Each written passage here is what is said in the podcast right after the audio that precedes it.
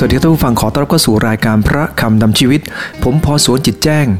ศิษยาพิบาลคิดจากตรังจะนำพระชนะของพระเจ้ามาแบ่งปันให้กับท่านผู้ฟังนะครับ ท่านผู้ฟังที่รักครับ มีคุณลุงคนหนึ่งนะครับ แกทำงานอยู่กรุงเทพ วันหนึ่งนะครับ ก็มารอรถเมย์จะกลับบ้าน ความจริงก็ไม่ไกลมากหรอกครับ แต่ว่าเนื่องจากขึ้นรถเมย์ก็ประหยัดก็ใกล้กว่าก็สบายกว่า ก็ก็นั่งรถเมย์เป็นประจำวันหนึ่งนะครับขณะที่กำลังรอรถเมย์นั่นเอง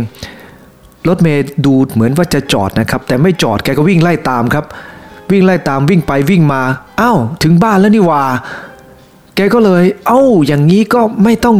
จ่ายค่ารถเมย์สามบาทเนี่ยท่านผู้ฟังที่รักครับ แกดีใจครับไปถึงบ้าน ก็เล่าให้ภรรยาฟังครับ นี่เธอ วันนี้เนี่ยพี่วิ่งไล่ตามรถเมย์มานะ ถึงบ้านเนี่ยไม่ต้องจ่ายตังค์ตั้งสามบาทเจียวภรรยาพอได้ยินนะครับ แทนที่จะดีใจไปด้วยนะครับกับ เฉยๆครับ บอกว่านี่คุณพี่ ถ้าคุณพี่จะวิ่งตามแล้วก็วิ่งตามแท็กซี่ดีกว่า จะได้ประหยัดกว่าเดิมท่านผู้ฟังดีละครับแล้วมันประหยัดตรงไหน ความรู้สึกมันอะไรเกิดขึ้น ท่านผู้ฟังดีละครับ ความประหยัดเนี่ยนะครับก็เป็นสิ่งที่ดี มันเป็นศาสตร์และก็ศิลป์นะครับประหยัดบางคนเป็นเรื่องขำๆครับ เพราะว่าเสียน้อยเสียยากเสียมากเสียง่าย ความประหยัดเนี่ยนะครับ ก็ มันต้องเกิดขึ้นจากการที่เห็นคุณค่าของของเหล่านั้นจริง ๆ ถ้าคนเราประหยัดมากเกินไปก็อันตราย ท่านผู้ฟังทีละครับ มันต้องรู้ว่าควรจะทำอย่างไร ท่านผู้ฟังทีละครับสิ่งที่สำคัญมาก คือการที่ไม่ฟุ้งเฟ้อนั่นเอง มีคนเล่าว่านะครับ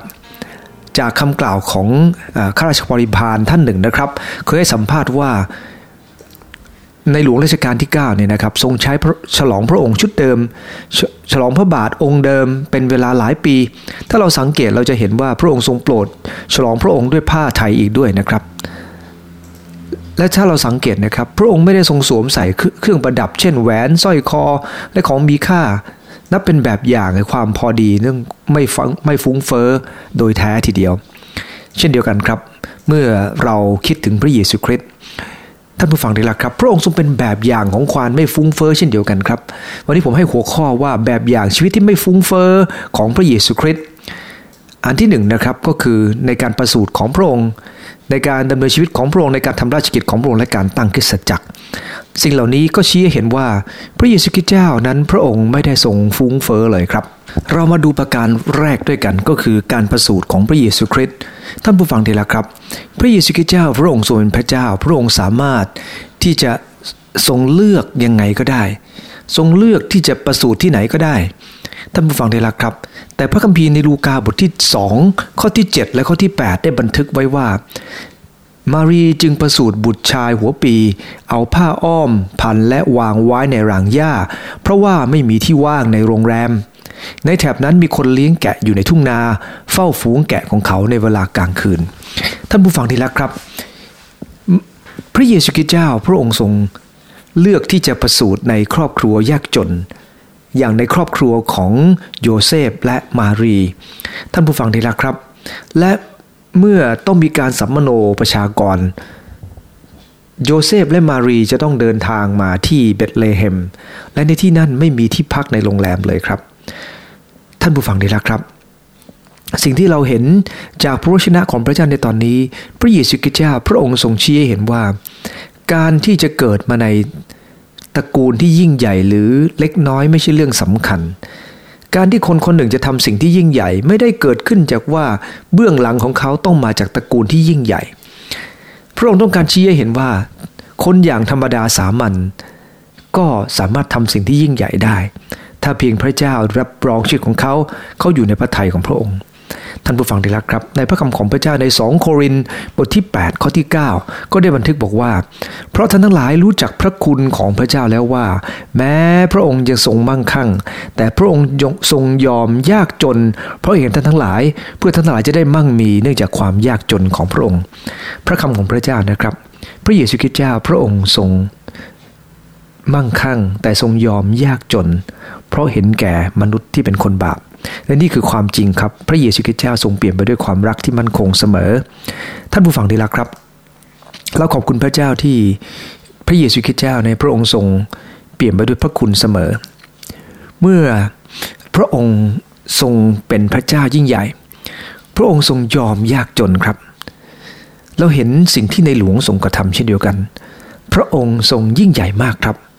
แต่พระองค์ทรงเลือกทรงทรงเลือกที่จะ ทำราชกิจของพระองค์กับคนที่ลำบาก พระองค์ทรงเหน็ดเหนื่อยพระวรากาย หลายครั้งทีเดียวที่รถยนต์พระที่นั่งของพระองค์เนี่ยนะครับ ก็ต้องติดอยู่ในหล่มโคลน ซึ่งลำบากยากเข็น แต่พระองค์ทรงทำเช่นนั้นครับ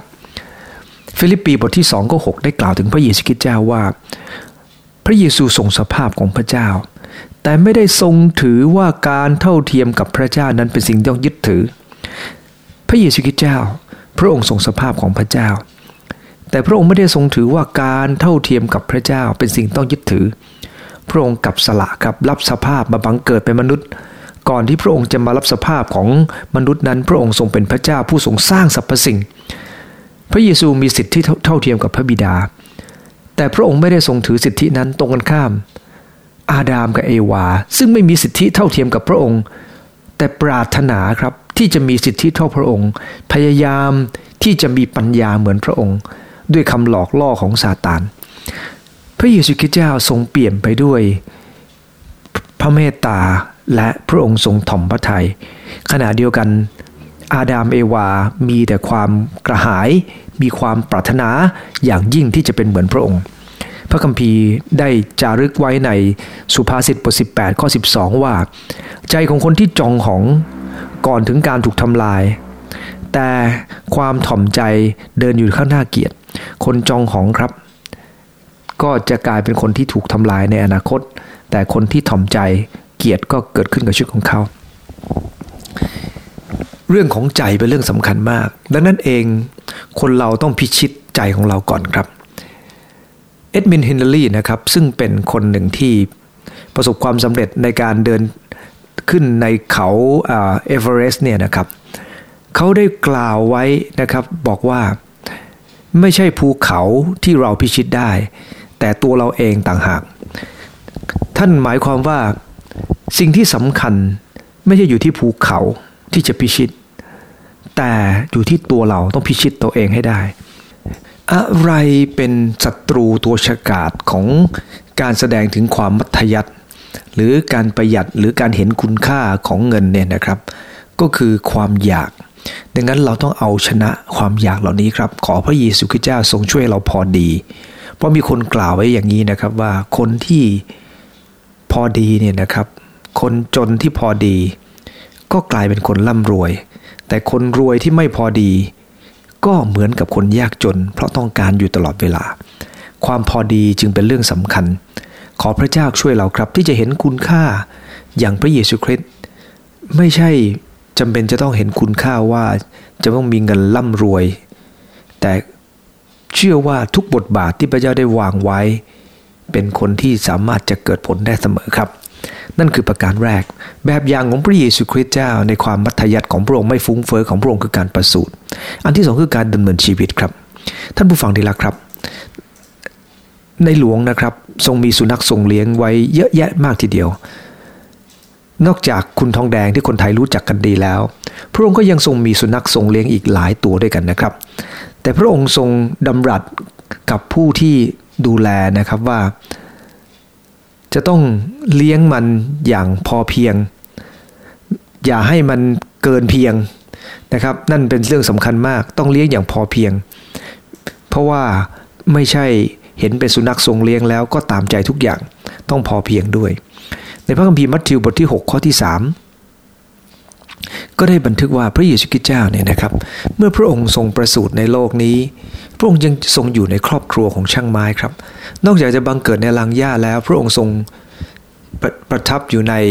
ครอบครัวที่เป็นช่างไม้พระคัมภีร์บันทึกในมัทธิวบทข้อ3ว่า คนนี้เป็นช่างไม้บุตรของนางมารีไม่ใช่หรือ ยากอบโยเซตยูดาสซีโมนเป็นน้องชายไม่ใช่หรือ และน้องสาวก็อยู่ที่นี่กับเราไม่ใช่หรือ เขาทั้งหลายก็หมางใจในพระองค์เราต้องยอมรับครับว่า เมื่อพระเยซูคริสต์เจ้าไม่ฟุ้งเฟอ้อไม่ทรงยกพระองค์เอง คนก็ดูถูกพระองค์ครับ เพราะหลายคนก็มองภายนอก แต่ก็มีคนนะครับจำนวนมากที่ไม่ได้มองเช่นนั้น หลายคนยกย่องพระองค์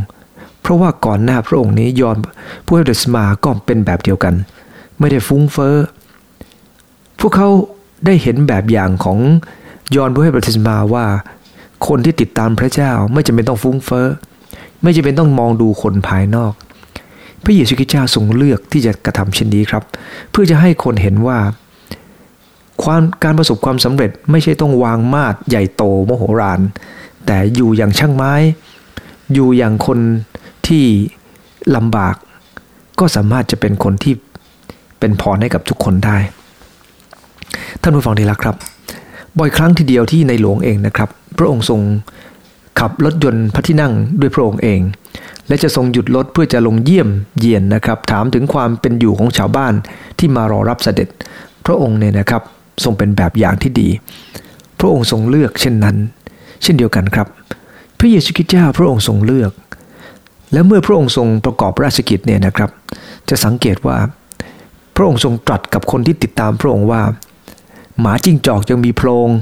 นกในอากาศยังมีรัง แต่บุตรมนุษย์ไม่มีที่จะวางศีรษะ ซึ่งพระองค์ทรงตรัสกับสาวกของพระองค์ว่า คิดให้ดีๆ จะตามพระเยซูคริสต์นั้น พระองค์ไม่ได้การันตีเรื่องของความยิ่งใหญ่สุขสบาย แต่พระองค์ทรงให้พวกเขาพร้อมที่จะเกิดผล เป็นคนหาคนดังหาปลา ซึ่งหมายถึงพวกเขาจะเป็นคนแห่งพระพรอยู่เสมอ นั่นคือสิ่งที่พระองค์ทรงสัญญาดังนั้นเองวันนี้ครับ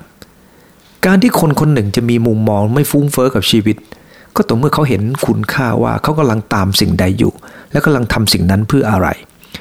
ท่านผู้ฟังได้ล้วครับ ในหลวงเองก็ไม่ได้ทรงฟุ้งเฟ้อแม้พระองค์จะทรงมีราชทรัพย์มากมายก็ตาม ราะพระองค์ทรงเห็นคุณค่าของสิ่งที่พระองค์ทรงกระทำการดำเนินชีวิตอย่างมีคุณค่า จะทำให้คนเราไม่ค่อยฟุ้งเฟ้อกับมันครับ ในลูกาบท 12ข้อ15 ได้บันทึกถึงไว้ว่า และพระเยซูคริสต์เจ้าทรงสอนเขาทั้งหลายว่า จงระวังและเว้นเสียจากการโลภทุกประการ เพราะชีวิตของคนไม่ได้อยู่ในการที่มีของฟุ่มเฟือยท่านผู้ฟังที่รักครับ เรื่องราวตอนนี้เบื้องหลังไม่อยู่ว่า มีชายคนหนึ่งครับ ต้องการให้พระเยซูคริสต์เจ้านั้นแบ่งสมบัติให้ และพระเยซูคริสต์เจ้าเขาทรงออกพระโอษฐ์สอนเขา บอกว่ามีเศรษฐีคนหนึ่งร่ำรวยมาก คิดจะมียุ้งฉางให้ใหญ่โตมากทีเดียว แล้วในคืนวันนั้นชีวิตก็ออกไปจากเขา แล้วพระเยซูคริสต์เจ้าก็ทรงสอนว่า คนเราเนี่ยถ้าโลภมากวุ่นวายกับทรัพย์สิ่งของเงินทองมาก รู้เลยว่าเราจะอยู่นานแค่ไหน คนเราไม่ได้มีชีวิตอยู่ในการที่มีของฟุ่มเฟือย มันไม่ได้จำเป็นมาก เราควรจะใช้มันอย่างถูกต้องให้เกิดประโยชน์และเกิดพรให้กับคนอื่น ในเรื่องชื่อเสียงเหมือนกันครับ พระเจ้าได้ทรงเตือนท่านเยเรมีใน 40เยเรมีบท45ข้อ5ว่า และเจ้าจะหาสิ่งใหญ่โตเพื่อตัวเอง หรืออย่าหามันเลย เพราะว่าพระเจ้าจะตัดว่าดูเถิด เราจะนำเหตุร้ายมาเหนือ มนุษย์ทั้งสิ้น แต่เราจะให้ชีวิตแก่เจ้า เป็นบำเหน็จแห่งการสงครามทุกอย่าง เยเรมีต้องต่อสู้มากครับ เนื่องจากว่าท่านรับใช้พระเจ้า แต่ว่าสิ่งที่ท่านทำตามที่เป็นดำรัสของพระเจ้าก็คือ คนไม่ยกย่องท่าน เพราะสมัยนั้นคนไม่ได้ยกย่องพระเจ้า ท่านต้องอดทนกับการ ดูหมิ่นดูแคลนของคนจำนวนมากมายที่อยู่รอบข้างท่าน แต่ท่านถือว่าการดำเนินชีวิตตามพระทัยพระเจ้าเป็นเรื่องสำคัญ ท่านผู้ฟังที่รักครับ และท่านได้รับการดูน้ำใจจากพระเจ้าว่า อย่าไปหาสิ่งใหญ่โตเพื่อตัวเองเลย อย่าไปหามันเลย หลายคนก็หาชื่อเสียงเกียรติยศครับ แต่สุดท้ายก็ถูกกวาดไปเป็นเฉลยหมด แต่ว่าพระเจ้าทรงปกป้องท่านเยเรมีไว้ พระองค์กำลังชี้ให้เราเห็นว่าชีวิตของคน การที่จะ อยู่ในพระทัยของพระเจ้าและประสบความสำเร็จ ไม่จำเป็นต้องฟุ้งเฟอ้อไม่จำเป็นต้องไหลไปตามโลกนี้ นั่นคือประการที่สองครับท่านผู้ฟัง ประการที่สามก็คือ การทำราชกิจของพระองค์พระองค์ทรงเป็นแบบอย่างการไม่ฟุ้งเฟอ้อครั้งหนึ่งนะครับ มีคนมาฟังพระองค์มากทีเดียวครับ เฉพาะผู้ชายก็ห้าพันคน เด็กกับผู้หญิงเนี่ยนะครับ ก็น่าจะมากกว่านั้นแหละครับ นับเป็นหมื่นคนที่พระเยซูคริสต์เจ้า ทรงเห็นและพระองค์ทรงตรัสกับสาวกว่า เลี้ยงดูพวกเขาเถอะ สาวกเองตกใจมากนะครับ แต่พระองค์ทรงตรัสกับเขาบอกว่า ให้คนเหล่านั้นนั่งลงที่หญ้า เมื่อรับประทานเมื่อทรงรับขนมปังห้าก้อน และปลาสองตัวแล้วก็แงนพระพักดูท้องฟ้า สวรรค์ และคำถวายคำสาธุการหักให้สาวก แจกคนทั้งปวง ท่านผู้ฟังนี่ละครับ แต่เรื่องที่จะเกี่ยวข้องกับจุดนี้อยู่ในข้อ 20 ครับ ของมัทธิวบท14 ข้อ 20 บันทึกไว้ว่า เขาทั้งหลายกินอิ่มทุกคน ส่วนเศษอาหารที่ยังเหลืออยู่นั้น เขาได้เก็บไว้ถึง 12 กระบุงเต็ม นี่เป็นเหตุการณ์หนึ่งครับที่ชี้ให้เห็นว่าพระเยซูคริสต์เจ้า พระองค์ทรงเห็นคุณค่าของเรื่องของการไม่ฟุ้งเฟอ้อพระองค์ทรงประหยัดนะครับ แม้ว่าพระองค์จะหักขนมปังห้าก้อน และปลาสองตัวด้วยประหัตของพระองค์เอง มันง่ายมากครับที่จะเอาไปทิ้ง แต่พระองค์ต้องการให้สาวกเห็นคุณค่าครับ เห็นคุณค่าของการที่อะไรที่ได้มาง่าย ๆ หลังจากทานอิ่มแล้วนะครับ คนสองหมื่นคนทานอิ่มแล้ว ก็ยังเหลืออีก 12 กระบุงเต็ม พระองค์ให้สาวกเก็บครับ ท่านผู้ฟังได้ละครับ อีกครั้งหนึ่งเนี่ยนะครับ พระเยซูคริสต์เจ้าทรงเลี้ยงคนด้วยขนมปังเจ็ดก้อนกับปลาสองสาตัว ท่านผู้ฟังได้ละครับ หลังจากทานอาหารเสร็จเรียบร้อยพระองค์ทรงให้เขาเก็บเศษอาหารครับ เก็บได้เหลือเจ็ดตะกร้า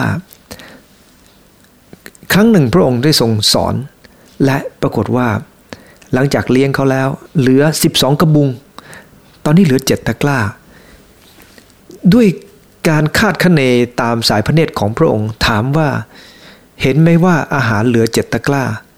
คงจะไม่มากนักเมื่อเปรียบเทียบกับคนเป็นพันๆแต่พระองค์ก็ยังทรงเห็นคุณค่าให้เก็บเอาไว้ ไม่ใช่เอาไปทิ้งหรือไม่ต้องไปคิดอะไรมาก แต่พระองค์ทรงสอนให้เราทั้งหลายรู้จักระวังตัวอยู่เสมอที่จะไม่ฟุ้งเฟอ้อทำงานสิ่งใดก็อยู่ในระบบที่เรียนรู้จากความพอพอประมาณ และมีภูมิคุ้มกันเป็นสิ่งสำคัญครับ ท่านผู้ฟังที่รักครับ ท่านเปโตรเนี่ยนะครับ ครั้งหนึ่งไปทูลพระเยซูคริสต์บอกว่าพระอาจารย์เจ้าข้าข้าพระองทั้งหลายเข้าไปพระวิหาร มีคนบอกว่าต้องเสียสวย ภาษีอากรเข้าพระวิหาร ให้กับทางเมือง หลังจากนั้นพระเยซูคริสต์ทรงตรัสกับเขาว่าพระโอรสควรจะเสียหรือไม่เสีย เขาตอบว่าไม่เสีย แต่พระองค์ทรงตรัสว่า เพื่อจะไม่ให้ใครสะดุดอ้าวไปตกปลา แล้วก็เอาเหรียญที่อยู่ในปากปลานั้น เอามาเพื่อจะเสียเป็นค่าบรมวิหาร ท่านผู้ฟังได้ล้วครับ ตรงนี้ก็เห็นว่าพระเยซูคริสต์เจ้าพระองค์ทรงเห็นคุณค่าของการให้สิ่งใดก็ตาม พระองค์ทรงเห็นว่าการให้เป็นสิ่งที่จำเป็น เมื่อคนที่รับนั้นเห็นคุณค่าอย่างแท้จริง อย่างที่เปโตรได้ทำครับ พระองค์ทรงให้เงินนั้นไป เอาเงินไปเสียพระสีพระวิหาร แต่ท่านผู้ฟังที่รักครับทำไมต้องไปตกปลาทำไมไม่เนรมิตให้เข้าไปเลย จบแล้วจบรอดไป แต่พระองค์ทรงต้องการให้เห็นว่าคุณค่าของการทำอะไรก็ตามเป็นสิ่งสำคัญมากท่านผู้ฟังที่รักครับในหลวงเนี่ยเวลาทรงงาน โต๊ะทรงงานของพระองค์ก็เรียบง่ายจริงๆครับ บางส่วนก็นั่งกับพื้นครับ พระองค์ทรงประทับบนพื้น ไม่มีเก้าอี้ไม่มีทรงก้มอยู่กับพื้นตลอดนะครับ เนื่องจากพระองค์จะต้องทรงงานเกี่ยวกับแผนที่ โต๊ะทำงานของพระองค์นะครับ ก็ไม่มีเก้าอี้โยก รูปทรงหรูหรา ในห้องทรงงานของพระองค์ ก็เป็นห้องทรงงานจริง ๆ ครับ ไม่ได้ entertain หรืออะไรไว้ท่านสักอย่างเดียว ท่านผู้ฟังได้ละครับ สามประการแล้วครับ แบบอย่างของพระเยซูคริสต์เจ้าในการไม่ฟุ้งเฟ้อก็คือหนึ่งพระองค์เรื่องการประสูติของพระองค์ พระองค์ทรงประสูติในรางหญ้า แม้พระองค์ทรงเลือกได้ แต่พระองค์ก็ยังทรงเลือกรางหญ้านะครับ ท่านผู้ฟังที่รักครับ และประการที่สองก็คือการดำเนินชีวิตของพระองค์ การดำเนินชีวิตของพระองค์จะสังเกตเลยว่าพระองค์ไม่เคยฟุ้งเฟ้อเลยครับ พระองค์ทรงำราชกิจพระองค์ยังทรงเห็นคุณค่าของเงินทองที่จะต้องจ่ายไป และเมื่อได้มา พระองค์ก็ไม่ได้เสกให้มันหายไป แต่พระองค์ทรงให้พวกเขาเก็บ เพราะเห็นคุณค่าของเงินทองเหล่านั้นจริงๆและนั่นคือสิ่งที่อยากจะหนุนใจท่านผู้ฟังทุกท่านนะครับว่า พระเยซูคริสต์เจ้าเองทรงเป็นแบบอย่างของการไม่ฟุ้งเฟอ้อ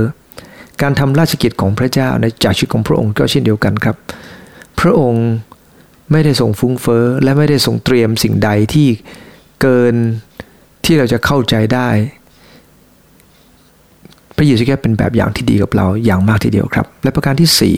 4 ก็คือการตั้งคริสจักรของพระองค์ โอ้ท่านผู้ฟังที่รักครับ เรื่องนี้เป็นเรื่องที่ยิ่งใหญ่มาก เมื่อพระเยซูคริสต์ทรงตั้งคริสจักรเนี่ยนะครับคริสจักรของพระองค์เป็นอย่างไร พระคัมภีร์ได้กล่าวไว้ในมัทธิวบท16ข้อ 18 นะครับว่า ฝ่ายเราบอกท่านว่าท่านคือเปโตร และบนศิลานี้เราจะสร้างคริสจักรของเราไว้ และพลังแห่งความตายจะมีชัยต่อคริสจักรก็หาไม่ได้ สิ่งที่พระองค์ทรงเน้นไม่ใช่ตัวอาคารภายนอก แต่พระองค์ทรงตรัสว่าบนเปโตร เปโตรเป็นผู้นำของสมาชิก และสิ่งที่เกิดขึ้นก็คือเปโตรจะเป็นคนสั่งสอนพวกเขาให้เติบโตยิ่งขึ้นให้รู้จัก ระทัยของพระบิดามากขึ้น ท่านผู้ฟังที่รักครับ และเหล่าสาวกก็ได้ทำอย่างนี้ เมื่อพระองค์ทรงตั้งคริสจักร พระองค์ทรงตั้งคริสจักรจากจิตวิญญาณก่อนจากสิ่งที่เป็นรากฐานก่อน การที่ฟุ้งเฟอ้อกับสิ่งที่เน้นในฝ่ายจิตวิญญาณมันแตกต่างกันฟ้ากับดินครับ พระองค์ทรงเน้นสิ่งที่เป็นฝ่ายวิญญาณ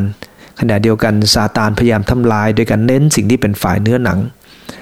หยิบยื่นในสิ่งที่ไม่ถูกต้องให้ ในหลวงนะครับรัชกาลที่9เนี่ยนะครับปรัชญาเศรษฐกิจพอเพียงของพระองค์ก็เป็นปรัชญาที่ยิ่งใหม่มาก ถ้าประเทศน้อมนำเอาแนวราชดำริของพระองค์ ในเรื่องนี้มาใช้อย่างแท้จริงท่านฟังดีละครับ ประเทศไทยจะแข็งแกร่งมาก เพราะมันไม่ได้เกิดจากประเทศที่ฟุ้งเฟอ้อมีโอกาสจะถามผู้อำนวยการคนหนึ่งนะครับ บอกว่า ในโรงเรียนเนี่ยครูติดหนี้กันมากน้อยแค่ไหน ท่านก็เล่าให้ฟังบอกว่าคนในโรงเรียนเนี่ยครูที่อยู่ในโรงเรียน ติดหนี้กันมากทีเดียว